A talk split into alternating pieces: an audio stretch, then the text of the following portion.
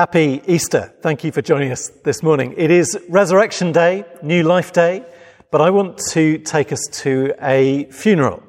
Uh, my uncle died in 2020 and there was a, a COVID cremation, but then we only finally um, buried him last month on the 5th of March, which would have been his 97th birthday.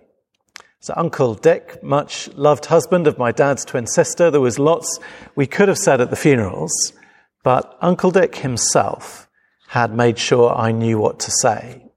Uh, we'd been to see him on one of his many stays in hospital. It was actually another Easter day, but a few years earlier. And I led a short service by the bed. And then we talked about hospital. He hated hospitals. And we talked about death and what comes after. And my Uncle Dick said, some things in life are certain. Life after death is certain.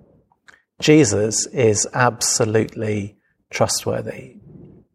He, he wasn't a, a Bible bashing, happy clappy, churchy person at all, but he was in his 90s. He was of the generation that were still taught the basic facts of the Christian faith growing up. And as a young man, he decided that it was true and that Jesus had his trust. Some things in life are certain. Life after death is certain. Jesus is absolutely trustworthy. Certainty has a, a, bad reputation, as if it's only for conspiracy theory crackpots or propagandists. But I think you'll understand it made a huge difference to the group of us gathered around his coffin to know that he was certain. And Last month, given over a year had passed, I, I did something I wouldn't normally do at a funeral. I compared his certainty to the rest of my family gathered around the grave. See, I'm the, um, the family vicar. I have the privilege of being asked to be involved in the funerals and the weddings, so I, I stood by the piece of earth that contains the remains of my dad, his twin, his other sister and her husband, and I looked around at the, the family gathered around me. Uh, there's only one of his generation left. And then there are lots and lots of my first cousins. I'm the, the baby in the family by 20 years, so the chances are I'll be around long enough to bury most of them. So I reminded them what Uncle Dick had said. And pointed out that we were coming to the end of the certainty generation. And the next generation, the children of the 1960s, they are the uncertain generation. Uncertain about life, about death, and about what comes after. And without anything too undignified at an English funeral, I asked them to do something about that before it's their turn. See, certainty is what the writer of Luke's gospel wants to give us. Our reading comes from the very end of his first book, and he thinks he can deliver you certainty about life, death, and Jesus. If, um, if you keep a finger in Luke chapter 24, you'll see that if you turn to the very first paragraph of his book, Luke chapter 1, verse 3, he has written an orderly account Verse 4 so that you may know the certainty of the things you have been taught. So that is our aim this morning. Certain Jesus rose from the dead, certain of life after death, and certain of forgiveness. Come back to chapter 24. This is the point when Jesus sends his disciples out with a proclamation. Verse 47 and repentance for the forgiveness of sins will be preached in his name to all nations. In his name to all nations. I'm here to tell you something you can be sure about. The authority of the resurrected Jesus is the name on the check. So in his name, anyone from all nations who repents has forgiveness and eternal life with Jesus. Are you certain about death and what happens next? About the guilt you carry unforgiven? Well, his name is on the check. Jesus is absolutely trustworthy. Some things in life are certain. And I'm going to show some of Luke's reasons and invite us to look deeper at it, uh, to begin doing something about it before it is our turn. And I've got three headings for us. One, a certain event. Verses 36 to 43, they focus on the concrete and obvious reality of what has happened. And I, I love the contrast because the disciples in these verses, they are as uncertain as it is possible to be. Uh, they're a total emotional mess. And Luke and Jesus are so kind with their emotions. That's important. This passage, it is all about moving from doubt to certainty, but it is kind to those with doubts. Never be afraid to talk openly about questions and doubts. Christianity should not be afraid of hard questions because anything true simply looks more and more certain the more you ask it questions. So look down at verse 36. They're having a chat about what happened earlier that day, which is what we've been looking at over the last two Sundays. They're chatting about the publicly executed Jesus and how he has risen from the dead. Uh, Simon Peter has seen him, Cleopas and his friend. They have walked seven miles with him. So, conclusion, verse 34 it is true. The Lord has risen. That's what they're chatting about. But then, rudely interrupting the chat, is the actual living, breathing Jesus. Verse 36. While they were still talking about this, Jesus himself stood among them and said to them, Peace be with you. And they fall apart. He, offers them peace and eternal life and everything else. And in verse 37, they're too startled and frightened to receive it. And Jesus says that's because, verse 38, they're actually too troubled and doubting to receive peace. Then by verse 41, their emotions have twisted again, and now they're too happy, too happy to receive peace, while they still did not believe because of joy and amazement. It's, um, it's such a realistic picture of the turmoil of emotions. Their leader and friend was killed three days ago. It's clear they were totally traumatized and had no expectations of any future, certainly not a resurrection. They, they just didn't listen to that bit. And now he's standing in front of them. Fear, amazement, doubt, troubled, joy. And Jesus kindly helps them until they are certain the event really happened.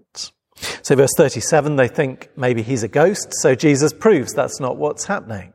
Verse 39, use your eyes, see my hands and feet. That's about recognition.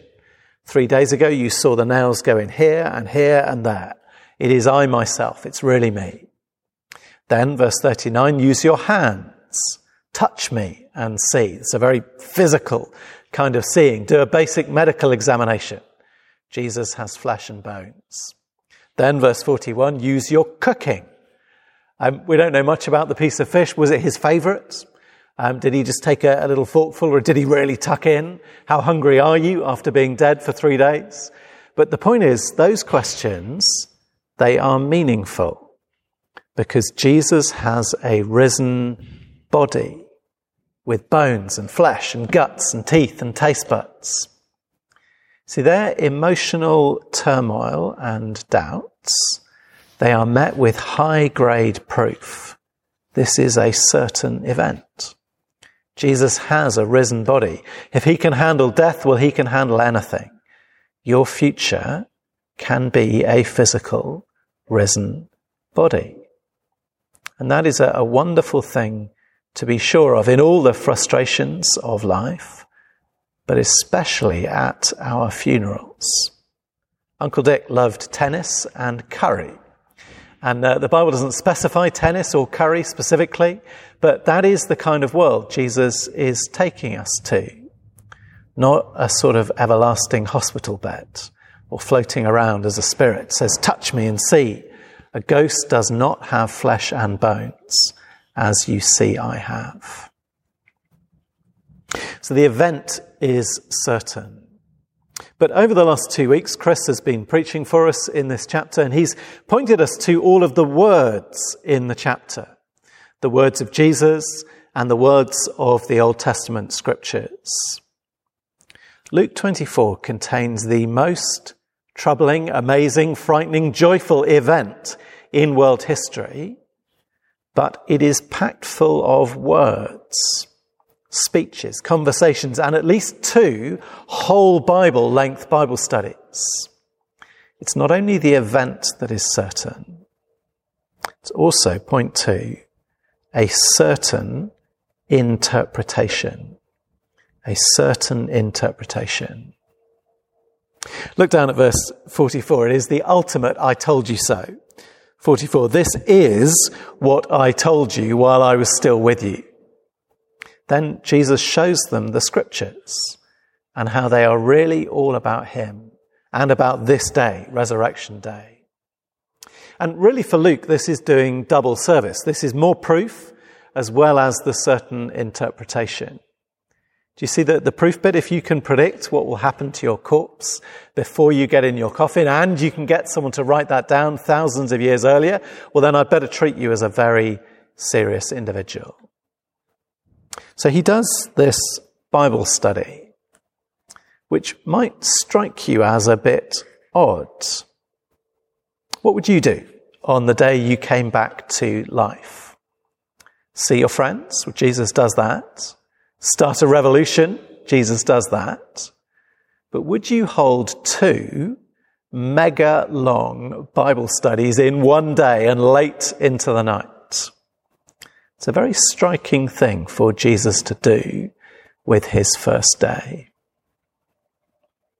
The, the resurrection is a certain fact, but we are not left to make up the meaning ourselves. The resurrection gets its meaning and its significance from thousands of years of Moses and the prophets and the Psalms. They wrote about me, Jesus says. That's why we can be certain what happened that day and what it means. Certainty about Jesus' life and death doesn't just come from the event and the evidence, it comes from the scriptures. That's the other thing worth knowing about my Uncle Dick. He had lived through the wholesale dismantling of Christian Britain. And most of his life he'd been in churches where they'd told him, you can't be sure about the Bible. But he'd never bought it. He, um, he didn't have a very high opinion of preachers. Uh, we've already now gone three times over his maximum tolerance length for a sermon but he had a high opinion of the Bible. So if you want to be sure where you will go when you die, and you want to investigate the Christian claims about that, well, then you need to devote serious time to the Bible. Two long Bible studies, late into the night, on the day he defeated death. That's Jesus. And pray for Jesus to do for you what he did for them in verse 45 to open your mind so you could understand the scriptures.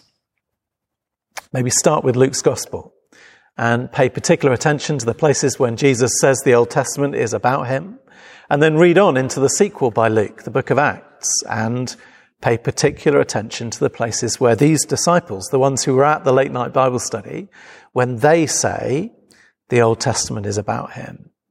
Acts 2, Acts 3, Acts 4, Acts 7, Acts 8, Acts 10, Acts 13, Acts 15.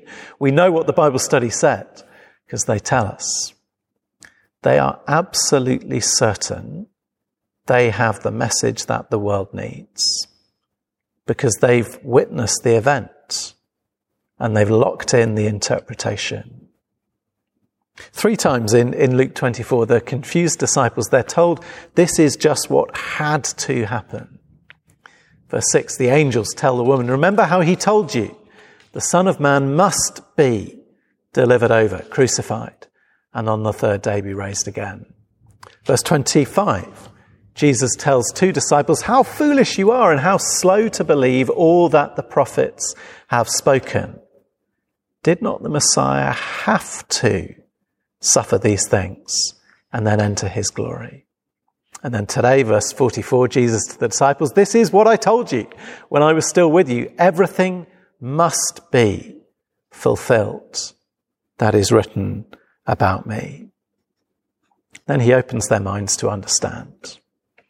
So, verse 46 is just what he told them when he was alive. It's just what all of the scriptures have been saying for thousands of years. Verse 46, Jesus gives them the three point plan for all of time.